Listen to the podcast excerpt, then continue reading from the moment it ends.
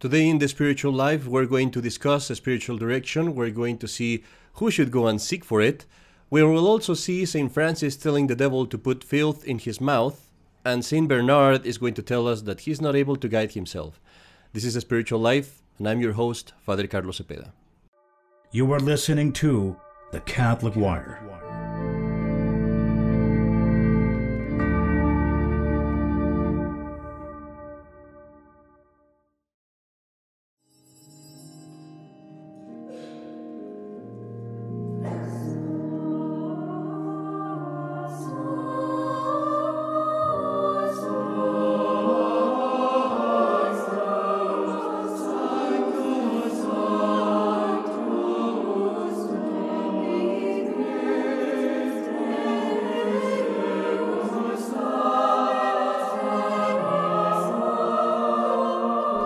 Welcome to a new episode of The Spiritual Life. As I said, today we're going to be discussing spiritual direction. And this is a topic actually that I've been wanting to cover for a while. I think it's something that is neglected uh, quite often. There is a reason for it. It's, it's not as easy as it seems. But we will discuss, you know, what a spiritual direction should have as a quality, uh, who should seek for spiritual direction, and why is it so important. So let's begin by the beginning. What is a spiritual direction exactly? To put it simply, spiritual direction is a moment where a commitment is made between the confessor and the penitent. The, a commitment is made on the side of the penitent to be serious about, about improving their spiritual life, and that person requests, therefore, a spiritual guidance from the confessor. They make a commitment on the one side to obey the confessor, to listen to his advice, to be sincere and honest with them, uh, not only for the things that are necessary for confession, as mortal sins, but even venial sins, imperfections, things as such. Their mode of prayer, their spiritual reading, all those things. On the other side, there is a commitment on the part of the confessor to put effort, time into the sanctification of the penitent. Now, the confessor takes it as, uh, if you will, as a spiritual trainer. He takes it as if he was the person in charge of this project, of the project of the sanctification of the penitent. So, what's essential, what makes the spiritual direction different from confession, is that, that there is that commitment on both sides. On the penitent to follow the guidance of the confessor, and the confessor to put effort and time into leading the penitent, not just now to be rid of, of uh, sins, but even now to reach the heights of perfection. And that is the purpose of it to reach to to reach perfection for those souls who are seeking for it. Why is it necessary though? Well, let's think about our present situation right now. You want to improve your spiritual life, you want to give sin away forever, you want to be more devout, you want to secure your salvation. Do you really need someone else to guide you? Absolutely speaking, it is not absolutely necessary. It's not like you cannot be saved, you cannot be holy unless you have a spiritual director. If you're lacking one, if you don't have someone who could, who could take this role, of course the Holy Ghost will supply. You know, God will supply if you are not in the possibility of finding a spiritual director, which will be the case for many people today. But if you do have a spiritual director, or if you have someone who could take that role, then it is necessary any science, any art, anything that is worthwhile requires a teacher, requires someone that is an expert to pass the knowledge, to pass his wisdom to the new generations, to the disciples, to a student. Any science. If you want to sculpt, be a sculptor, if you want to be a painter, if you want to be a musician, if you want to be a teacher, if you want to be a physician, anything that is worthwhile requires for you to be taught by others because we are imperfect beings and we're prone to error. Sanctity, holiness, which is so personal, so interior, so difficult to discern, of course, will also require a spiritual teacher. It will also require a master to lead you through those ways where it is so easy to be lost if you're proud about it and if you don't take the proper care. There is something else that makes uh, the necessity of spiritual direction quite evident. the spiritual life obviously is about us reaching God and improving in the order that God has established. Now, that means that we have to do things the way God wants us to do them. But God has established an order. If you look at all of creation, there is always an order of hierarchy. And in the spiritual life, this is no different. There is an order of hierarchy where God wants people who are higher in perfection or higher in dignity, sometimes maybe not in perfection, to lead people up. So, for example, the angels, it is said in theology that the higher angels illuminate and illustrate and, and teach the lower angels, bring them up to higher knowledge. Uh, this is hard to explain. But the same thing happens in the church. Leo XIII says God, in his infinite providence, has decreed that men, for the most part, should be saved by men. What this means is that God wants other men to cooperate in your sanctification, in your process of salvation. If you look at the lives of the saints, if you look at the stories of the saints and their writings, you will find proofs of this everywhere.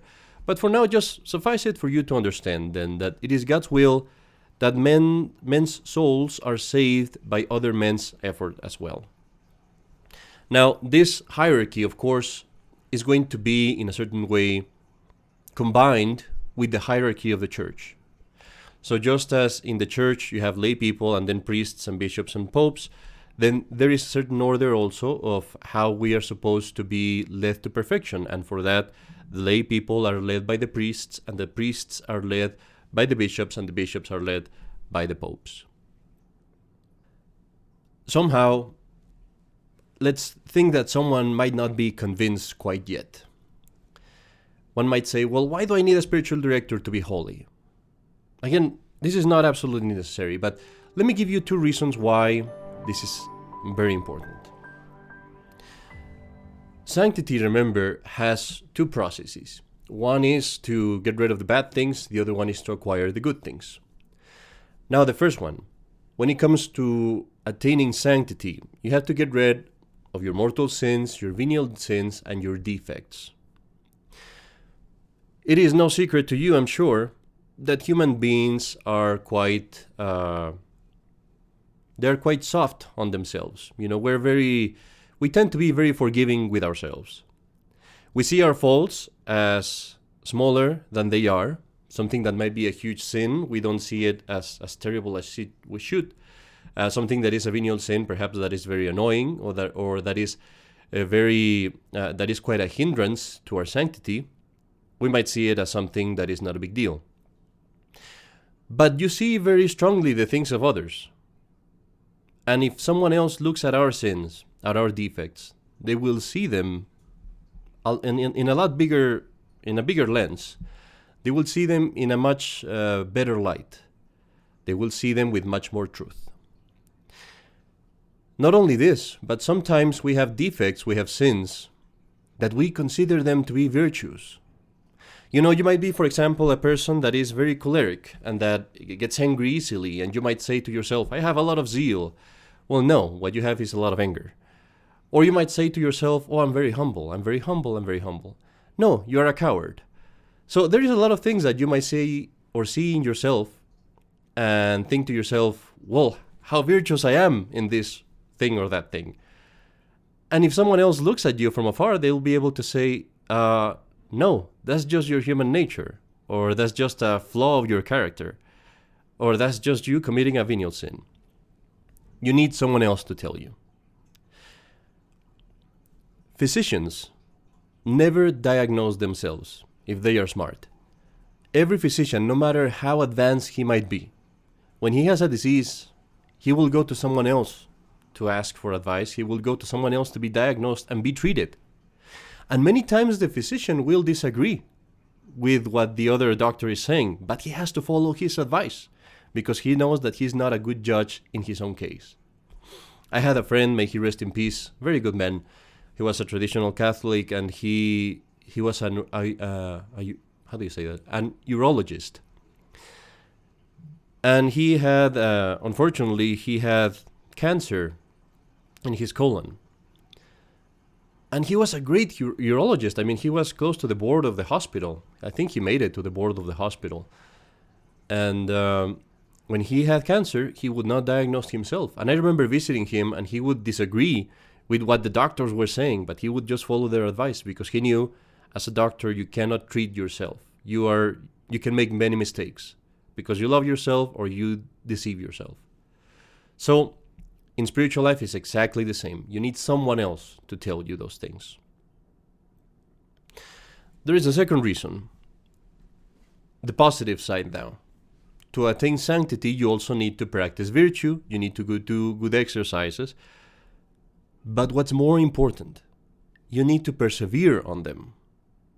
It makes no difference, or very little difference, I should say, if you start all these good things, all these good actions if you start praying and doing your meditation and doing penance and fasting, whatever you might want to do, and one month later you stop it. Or you do it for three days and then another three days you let it go, and then another three days you start, and then two weeks later you let it go. That's no good. And for that you need a spiritual director to help to help you persevere. You see many people go to a gym and they they start in the gym and they go there for a week and they go really hard at it. They take the membership and they pay for the membership, and that's the business of the gyms. And then they let it go. They won't persevere, right? Uh, they go to McDonald's and they eat a pizza and they say, "Well, today I'm too tired. I'm not just not gonna go," and they never get fit. They pay a lot of money to the gyms, but they never get fit. Well, again, the spiritual life is just the same if you had a spir- uh, trainer instead of going to the gym, if you had a personal trainer on your back checking you to make sure, calling on you to see that you're, make, you're, you're making it to the gym, you know, pushing you to do more push-ups, correcting your posture so that you do them right, or when you're doing weights, to telling you, okay, now you have to do this many, and you have to do it this way, and you know, do it slower so that it's good for you. The exact same thing happens in the spiritual life. You need a spiritual director to check on you, to make sure that you are persevering, to call you up on it if you're not, to tell you, hold on, do this slowly, do this in this way, do this in that way, you're do- you can do it better so that you profit from it, is the exact same thing. And for all these things, really, the best way, and almost, it's almost uh, necessary, I would say, morally at least, to have a spiritual director. Now let us go to our quote from the saints.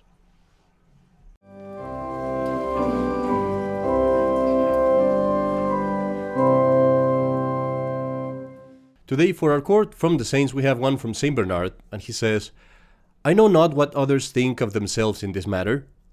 For myself, I speak from experience, and I hesitate not to say that I find it easier and safer to direct many others than I do to guide myself. That's from St. Bernard. He knew what I was just speaking about, that it is a lot easier to see the defects, the virtues also in others, because you're seeing them without passion, you're seeing them without interest. There's nothing in there to hinder your your visibility, your uh, perception of the truth. While when you are seeing yourself, there are many ways in which you will blind yourself. You will be uh, hindered to see the truth about this passion that might be encouraging you, or this other uh, defect that might be lurking in there without you noticing it in, in the religious life, there is a certain warranty, a, cer- a certain assurance that when you do what your superior tells you to do, of course, we are excluding something that would be sinful or against faith or morals. Uh, if you do what your superior tells you to do, you have the certainty that you're doing God's will. Even if you don't like it, even if it's something that to you doesn't seem as fitting or as appropriate to the time. Something like that happens in spiritual direction. I'm not saying that a spiritual director is infallible. You should not consider your spiritual director as an exclusive source of light. You can go to other priests, you can go to books, you can even argue some of the things. Uh, I would say that humbly and very rarely. But if in spiritual direction your priest has a choice between something good and something that might be good as well, something that might be better, and he tells you do this one instead of that one, you have an assurance that that is what God wants you to do. You have an assurance that that is what is pleasing to God. Because you could be scourging yourself every day. But if your spiritual director tells you no, instead of scourging yourself, let's do this. Why don't you humble yourself towards this one person that you don't like? Why don't you go and obey your husband or, or obey your boss or obey this or that person that you, you don't uh, usually agree with? That is more pleasing to God. And God is showing you that through the spiritual director. Something that they say often in spirit in religious life. You are guaranteed that if you follow your ecclesiastical superiors, if you follow those who have the place of God in the church, the priests, the bishops, the pope, if you follow them, you cannot err. As long as it's not against faith or morals, I, I emphasize that. You have that, that warranty from God, that certainty from God. But if you follow yourself, God has never given any warranty about that. He has never given any assurance that if you follow yourself, you will not go into error. Quite the contrary. In Scripture, it says the opposite. It says, He who has himself for a teacher has a fool for a teacher. And that's why St. Bernard said, It is safer and to direct many others than to direct oneself. Now we come to a very important point. This is actually something that I have to stress. Who should seek for spiritual direction? I fear that watching this video, especially being put out there on YouTube and places as such, people might see it and they might think to themselves, well, I could really use a spiritual trainer. I could really use a personal spiritual trainer. I want to get a spiritual director because, you know, I always have trouble with my girlfriend, or I always have issues with my wife or my husband, or, you know, I struggle with my teenage kids. Uh, and no, that's, that's not the matter of spiritual direction. Those are things for the confessional. Those are things for uh, spiritual guidance, you could say, but not for spiritual direction. Spiritual direction is meant for something entirely different. It is not supposed to be uh, an appointment with the psychiatrist. It is not supposed to be meant to discuss personal problems. The aim of spiritual direction is actually very specific, very practical. So, who should seek for spiritual direction? If you're seeking to have more and better prayer, if you're seeking to have a more mortified life, if you're seeking to be more committed to your faith, in short, if you're seeking to strive for spiritual perfection, that's what you seek spiritual direction for. That's what it's for. Not only that, but it's not something that you could just say to yourself, well, today I feel like I want to be holier, so I'm going to call the priest and I'm going to ask for spiritual direction. No, this is something that there should be a time, there should be, uh, you should have seen for a while that there is some inspiration of grace, that you're being moved towards that. I'm not saying that you should be perfect. What I'm saying is that you should see in yourself a constant, a constant motion to a desire for perfection, to a desire for holiness, that kind of thing. Now, does this mean that spiritual direction is supposed to be meant for some kind of a spiritual elite that only a few people should have it and you know me myself a sinner i should never have it. No what it means is that you should try to dispose yourself so that you are ready for it. And that's the point. It's something that you decide to do but you have to be serious about it. You have to be committed to it willing to persevere on it willing to sacrifice for this goal. So those are the people that should seek for spiritual direction. If you're not quite there yet then dispose yourself. Try to take, uh, try to use the confessional first as confessional, meaning to try to take the advice of the priest when it comes to getting rid of sin. Try to take the advice of the priest to try to get rid of distractions, of evil friendships, of evil conversations. And then, as you see yourself more seriously persevering in this and frequent, frequenting the sacraments, then there comes a time where you say, okay, I'm at a point now where I'm not using the spiritual, I'm not using the confessional so much to confess sins. Now I need it to improve in my spiritual life. And that's when you get to spiritual direction. Now, there might be some occasions where it is not you that comes up with the, the idea, it is not you that has the initiative, it might be your confessor. At sometimes the, the confessor might see a person and they might realize, okay, this person is actually ready for something more. This person is someone that uh, I should try to lift up a little bit more in their spiritual situation. And so, in those cases, the confessor might say to you, you know what? You should try to come to spiritual direction. You should try to do mental prayer. You should try to improve your spiritual life because you're in a good place right now. You don't want to waste that. So, in those cases as well, you would seek for a spiritual director. Now we come to a topic that might be a little bit thorny. What should be the qualities of the spiritual director? This is a tough one. In normal times, you would read St. John of the Cross, I believe, says this. In normal times, there was a scarcity of priests, and among you know the few number of priests, there was an even smaller number of spiritual directors, of priests who would be able to to lead souls. Now, in our day, truth be told, you will struggle to find a priest that has the time or the compatibility or the willingness even to act as a spiritual director. This is no in no way a criticism against priests. Uh, they might have very valid reasons. Priests are very busy. They might see that it's not really necessary, or they might find themselves modestly and humbly. They might think of themselves as incapable. So this is not no criticism against priests, but the truth is there is a scarcity, and you might not find a spiritual director uh, pretty much anywhere near you. But there might be options. Let's say that you have options. It's good to know what qualities should a spiritual director have. Saint Teresa of Avila gives us two. Saint Francis de, Sale, de Sales gives us three, but his three really you can uh, summarize them in the two of Saint Teresa. And you know, I used to be a Carmelite, so I like Saint Teresa too. We will say the ones from Saint Teresa, and we will mention the ones of Saint Francis in there. Now, the first quality that a spiritual director should have is sanctity.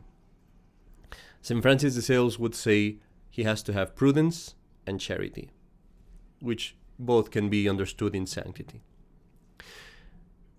Does that mean that he has to be a holy man? We're talking about an ideal situation. Your spiritual director might not be a holy man, you might see defects in him, or rather, he might not be as holy as you would want him to be. He might have defects, but you know, is someone that preferably would have a high degree of virtue. Why? Because if someone is going to give you advice about how to reach holiness, preferably you would want someone who has walked the road before. He has trodden the road before. He has experience of what he's teaching. He has experience of how to pray. He has experience on how to deal with temptation and conquer them. He has experience on uh, how to acquire certain virtues, how to mortify oneself, all those things require that he is up in the in up higher, you could say, in the degree of virtue. Again, this is an ideal situation. If a priest is not as holy as you would want him to be, or even as holy as you, you could say, uh, does that mean that he's not good to be your spiritual director? No, he can still be one, but the ideal would be for a person to be holier, to be a saintly person.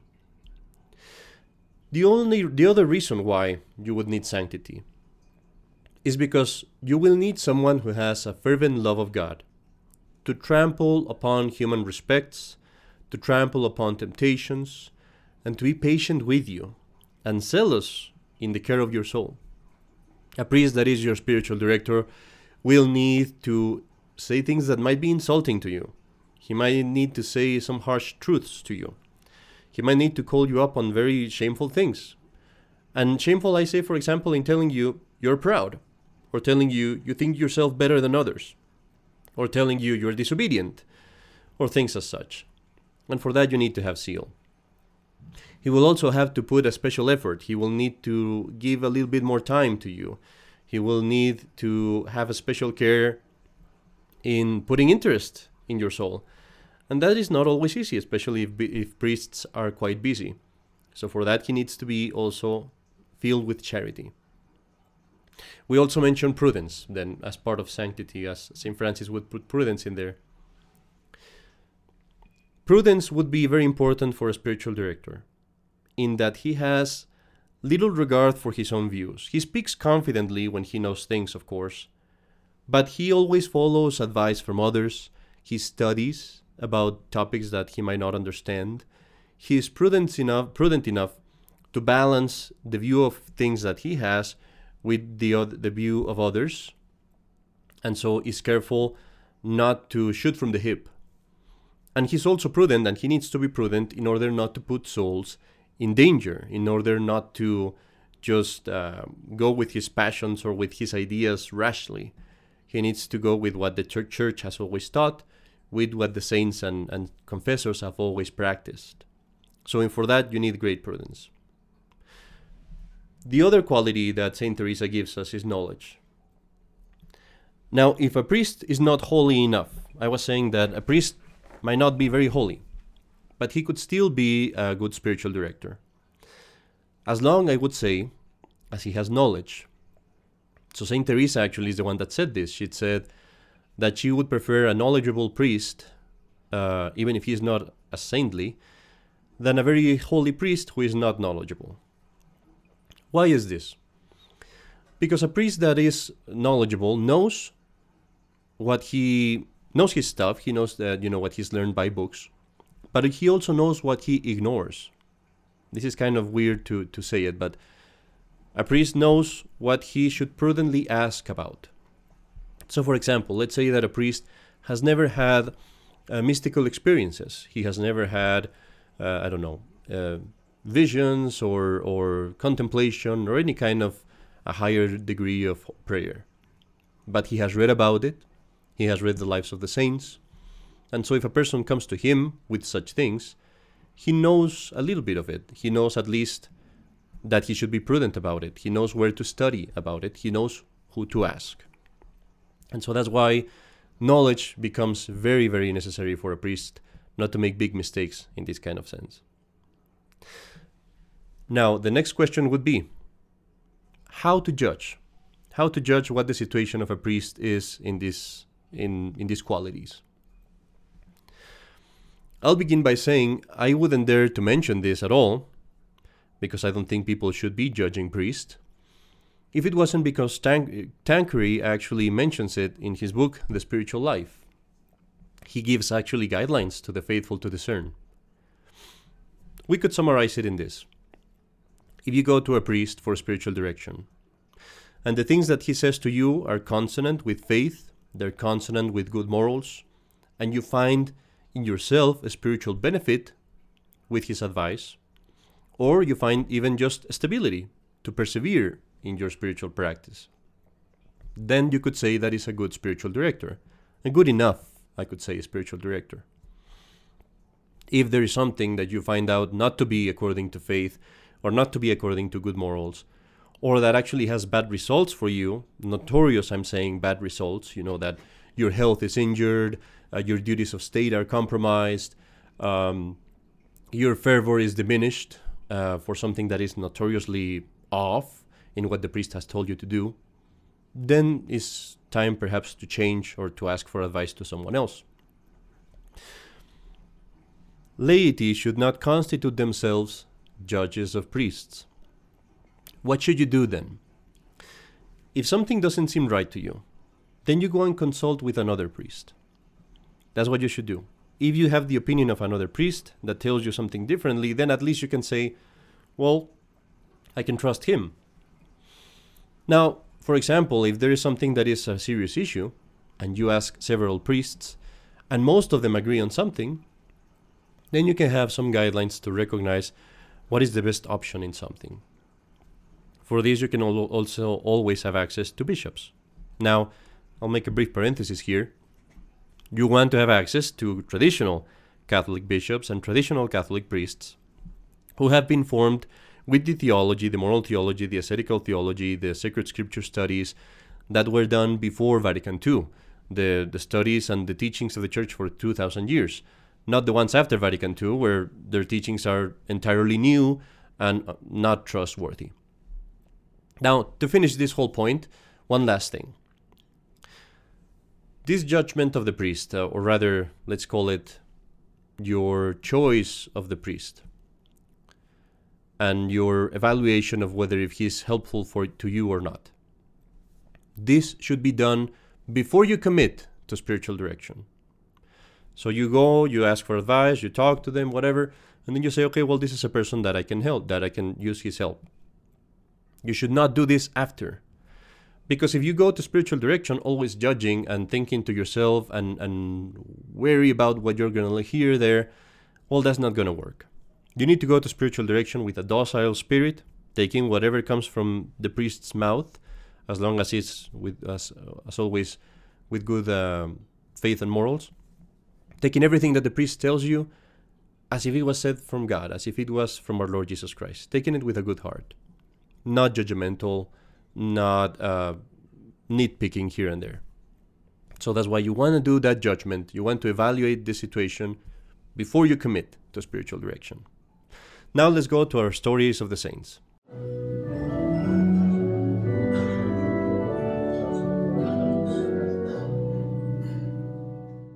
For our stories of the saints, we have actually one of my favorite stories of all time regarding uh, the saints. Uh, it, this is a story of St. Francis.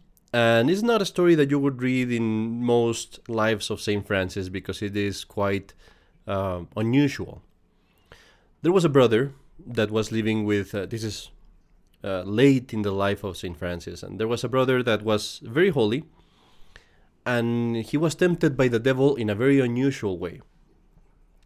Now remember that in the times of St. Francis, he was sort of a spiritual director. He was the superior of the order, and he was, uh, at least in a in a spiritual way, he was the superior of the order, and he he was a spiritual director to many of his uh, of his priests and brothers.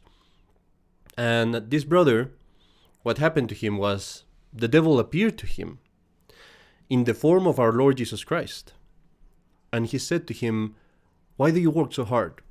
There's no use to your works and there's no use to your prayers because you will be doomed to hell anyway. You have been predestined to go to hell. So stop your works and stop your prayers.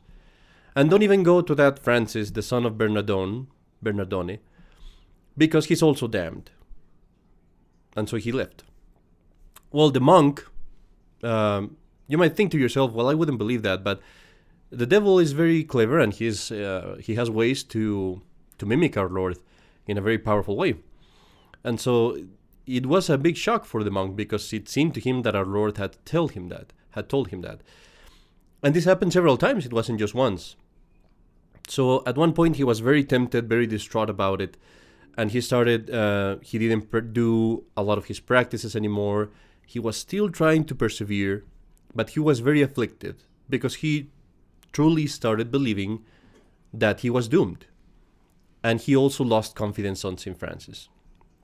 Now, he didn't tell anything to anyone. Big mistake. You're supposed to say those, thing, those things to your confessor or your spiritual director, or to someone even. He didn't say anything to anyone, but St. Francis noticed him sad. And he went up to him and he wanted to talk to him. And at first he couldn't, but after a while, after several times, the monk did agree to talk to him and he said to him what had happened. And St. Francis very gently said to him, You have been deceived. This is not our Lord Jesus Christ. And I'll tell you what. And here St. Francis exercised some of that authority of a spiritual director. He said to him, The next time he appears to you, because he's the devil, the next time he appears to you, you say to him, Open your mouth, and I will fill it with filth. St. Francis used much stronger words, like much stronger words, but I won't use them here because I don't know if people would understand that St. Francis was a very particular character. He used much stronger words, but he basically said, When he comes again, you tell him, Open your mouth, and I will fill it with filth. So the monk is like, Okay. You have to consider here the act of obedience, because the monk was seeing our Lord Jesus Christ appear to him. Later on, some theologians have said and said to Saint Teresa of Avila that doing these things is not the best way to go. But Saint Francis, as I said, was a very special, particular character. So the monk is there, and then our Lord appears to him again. Not not our Lord, but the devil appears to him again with this shape of our Lord, and he starts talking to him. And the monk didn't even let him talk. He said to him, "Open your mouth, and I will fill it with filth." And the devil, who is so proud, was very humiliated by this, and he got very angry. And all the brothers that were around felt the mountain shake, and there were rocks that fell because the devil was so angry. But the monk was freed from that temptation, thanks to the intervention of his spiritual director, St. Francis. Now we come to the practical part of the program. How do you do it? How do you do a spiritual direction session, so you could say? I would not presume to dictate a method in particular, let alone to priests on how to do it. Uh, we actually will have one episode for that, uh, not for priests, but for seminarians in case they're interested. But don't ever go to your priest and tell him to listen to that episode. You know, let let him do that if he's interested. I do want to tell you, however, what I learned from my first spiritual director. First thing, the place. Well, for men, for both men and women, is going to be the confessional. Men can have spiritual direction done in other places. Women, obviously, uh, should not, because you don't want to have a man and a woman, uh, the priest and a woman in a place alone. It's just not proper. But women, if they're not, if they don't have access to the confessional, or or if the priest is far away, can use letters and can use phone calls as long as they don't uh, they don't share their sins or very personal things through those means. It's better to keep it general and not not specific. How do you do it? Then the manner. The first thing is you want to set up an appointment for spiritual direction you don't want to show up on a Sunday Mass right before Sunday Mass and say, I want spiritual direction. That's not the time because there's a lot of people that want to go to confession. You will take a while. So, no. For spiritual direction, you need to have a special time and it should be rather done with an appointment. How do you prepare about it? Well, beforehand, you know, you might have some spiritual notes, some spiritual diary or notebook. Well, think of the advice that the priest gave you last time okay, last time he told me to do this, he told me to fast so many times, or he told me to pray like this and that, to read this and that book. Think of the faults that you confess last time, of your venial sins that you have been confessing. The priest wants to keep track on you, but you shouldn't expect the priest to remember, in particular, every advice or command even that he has given you. It's your job to remember those things. And you could be able to come to confession and say, Well, Father, last time you told me to do this, you told me to do this and that. I've done this, but I failed to do that, so forth and so forth. So you need to prepare in that way. Now, what happens when you go to confession? You go into the confessional, you'll go to confession as usual, say the things that you usually say, and at the end of your confession, before uh, you finish your, your sins, uh, or before you, you have the priest uh, give you absolution, you say, I would like to go to spiritual direction as well. And here the priest might ask you questions, he might not. Whether if he does or not, my priest, my spiritual confessor, my spiritual director, he would always ask me the same set of questions. And that's what I'm going to tell the seminarians in that particular episode if we do it. But for yourself, know that these are the things that you want to go over. The first one is going to be mental prayer. And in mental prayer, the priest should ask you, or you should tell the priest Have you been faithful to the time that you have allotted for mental prayer? What method, what manner has the Holy Ghost moved you to do? You know, are you doing meditation? Are you doing contemplation? Are you thinking of the passion? Are you thinking of your sins? What's happening during mental prayer? The other thing that is going to come up or should come up is spiritual reading. Are you doing your spiritual reading faithfully in the time that you have? Uh, what books are you reading? uh, he might give you some recommendations. He might say, well, in your particular scenario, in your particular situation, this book would be very good for you. And so, have you been praying, excuse me, reading every day? That's going to come up. The third thing that come up, should come up, is mortification and penance. And so here the priest might ask you, or you should tell him, have you been faithful to your penances that you have established? You should have certain acts of mortification, little though they may be, but that you faithfully do every time you always do them. And here, if you want to do anything extra, you would ask for permission. You would tell the priest, I would feel I could do this or I should do that, and, and I want to ask for your permission. And then he says yes or he says no. And, and either way, you win. The fourth thing that should come up is Have you been doing your examination of conscience?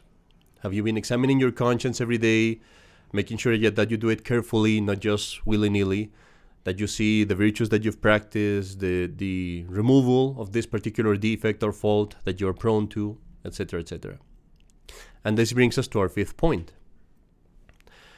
It should come up in spiritual direction also. What is my predominant fault and what is the virtue that I seek to acquire? What is the thing that is my main downfall and how am I opposing it? And here one should say, well, have I been better since the last time I went to confession? Have I been worse? Uh, has this virtue improved or not? And humbly, one can say there's nothing wrong with saying, Well, I see that God has given me the grace to be more humble. Or I see that God has given me the grace to be more obedient. Uh, not nearly as I should be, but I see that there has been improvement. And I'm thankful for that. And so that is good to know as well. Finally, the sixth point that should come up is what I mentioned before to recall the advice, the corrections, the commands that were given last time. Father, well, you told me to do this, you told me to do that, and I have or I haven't done it. Sometimes people might go to spiritual direction and they might find themselves um, falling into the same things or they might find themselves not improving. But if you're keeping a certain level of spiritual interest, if you're trying to do at least, you know, keep those those good practices to some level, you should not be discouraged and you should not cease to come to spiritual direction. Uh, you should continue to come. Maybe we will bring it down a level. Maybe they will say, okay, well, let's try to focus on this part and that part. And then later on, we'll think of other things. But don't be discouraged if you find yourself imperfect, because that's what this is for. Spiritual direction is to bring you towards perfection, to keep walking towards perfection, but it's not supposed to be to make you perfect right now. That may never happen, or it will never happen fully until we get to heaven. Now, as I say all these things to finish this part, uh, they should be covered briefly uh, you don't need to talk a lot about it. Uh, maybe the prayer part you need to talk a little bit more, but this this can be covered in 10 minutes or less sometimes. What is very important is this that you are quite honest in revealing to your confessor everything that you can so that he can understand you better. Be truthful, be sincere. If anything, be more uh, be more against yourself, less lenient towards yourself than you would. Think of yourself as your own accuser. The more than your confessor knows about yourself, if he is your spiritual director, the better it is for, for him being able to give you advice.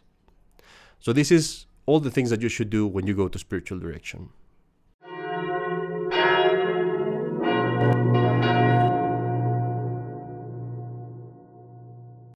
Now it's time to go to our quote from Scripture, and today's quote is quite related to what we were talking about how the confessor has a certain assurance to give you the will of God through his advice. And the quote is from the Gospel of St. Luke, chapter 10, verse 16. Our Lord is sending the disciples to the people to preach. This is the first time that he sent the 72 to preach. And he says to them, He that heareth you, heareth me.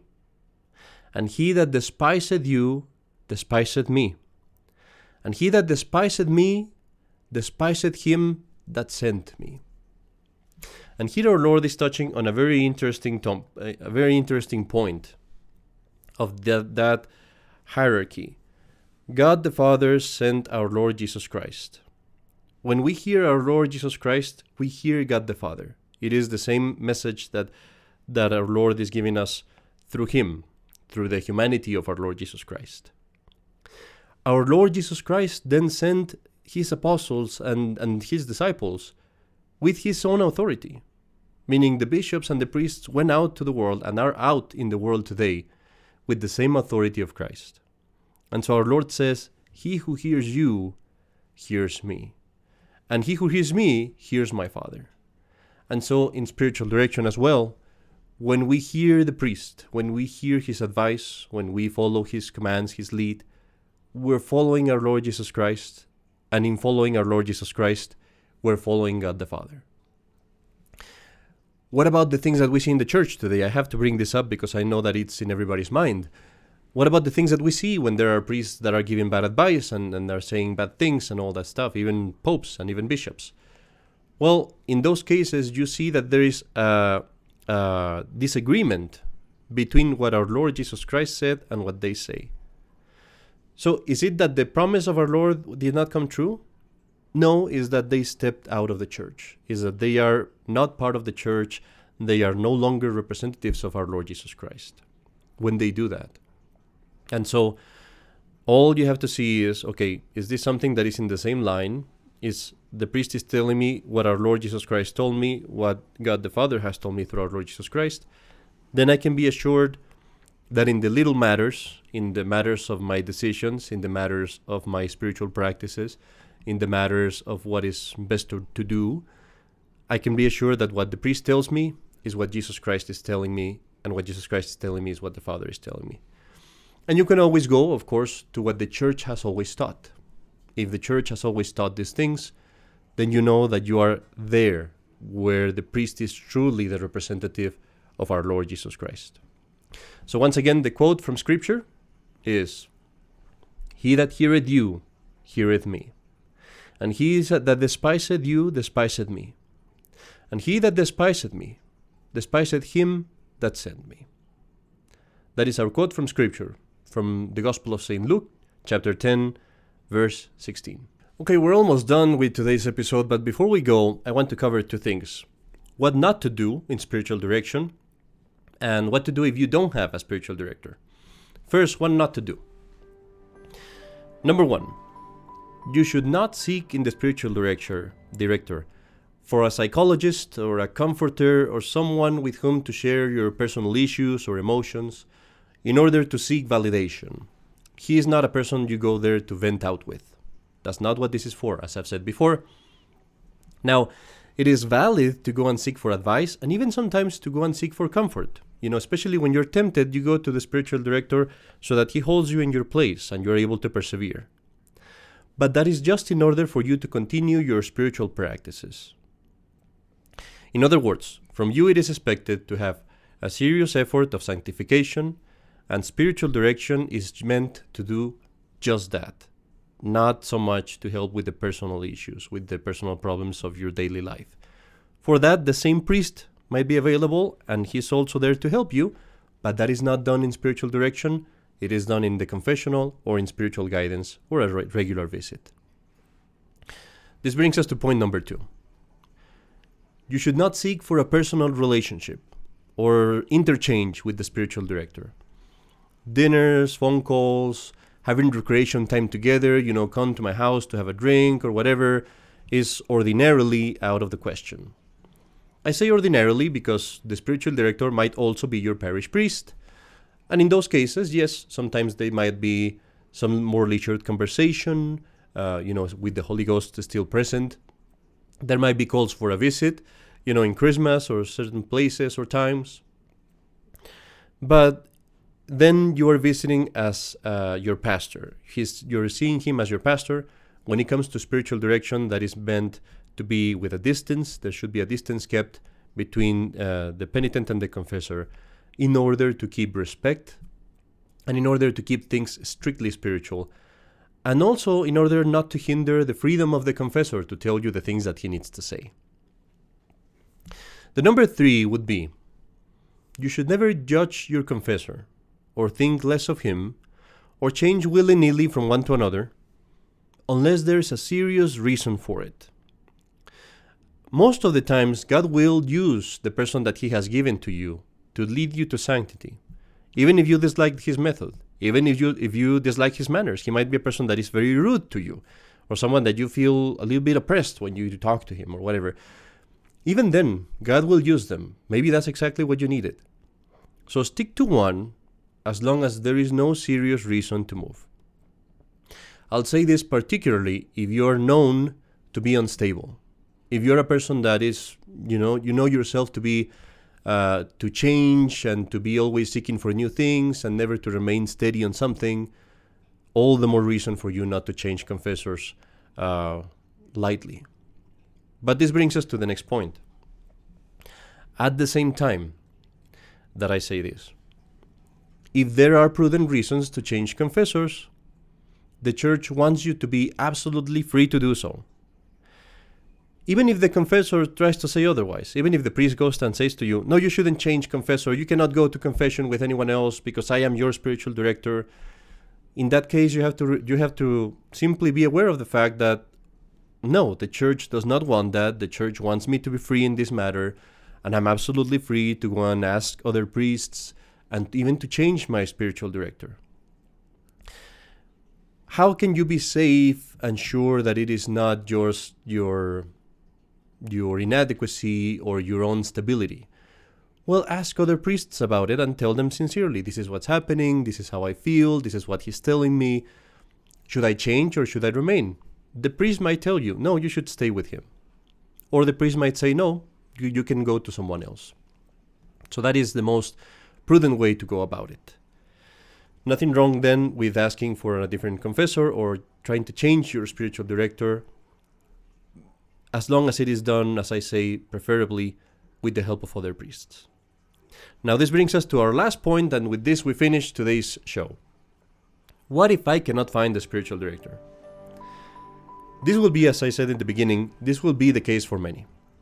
If that is the case, then you can be assured that God will give you the strength, that God will give you the grace and light to do what is right and better for you. What to do, though?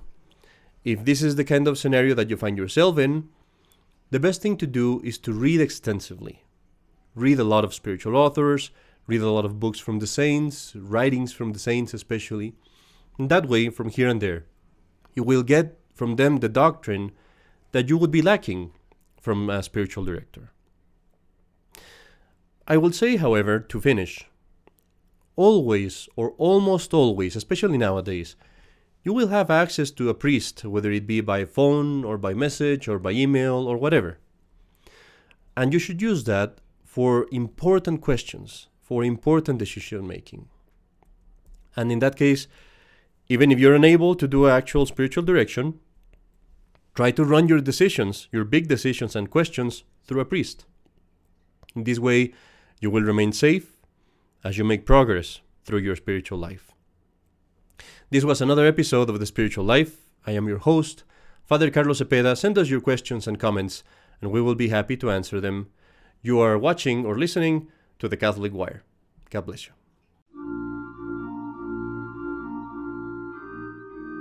Thank you for listening to the Catholic Wire. If you have found this show helpful, please say a prayer for all our collaborators. Don't forget to subscribe to our channels and share with your friends. For questions and comments, you may contact us at thecatholicwire.org.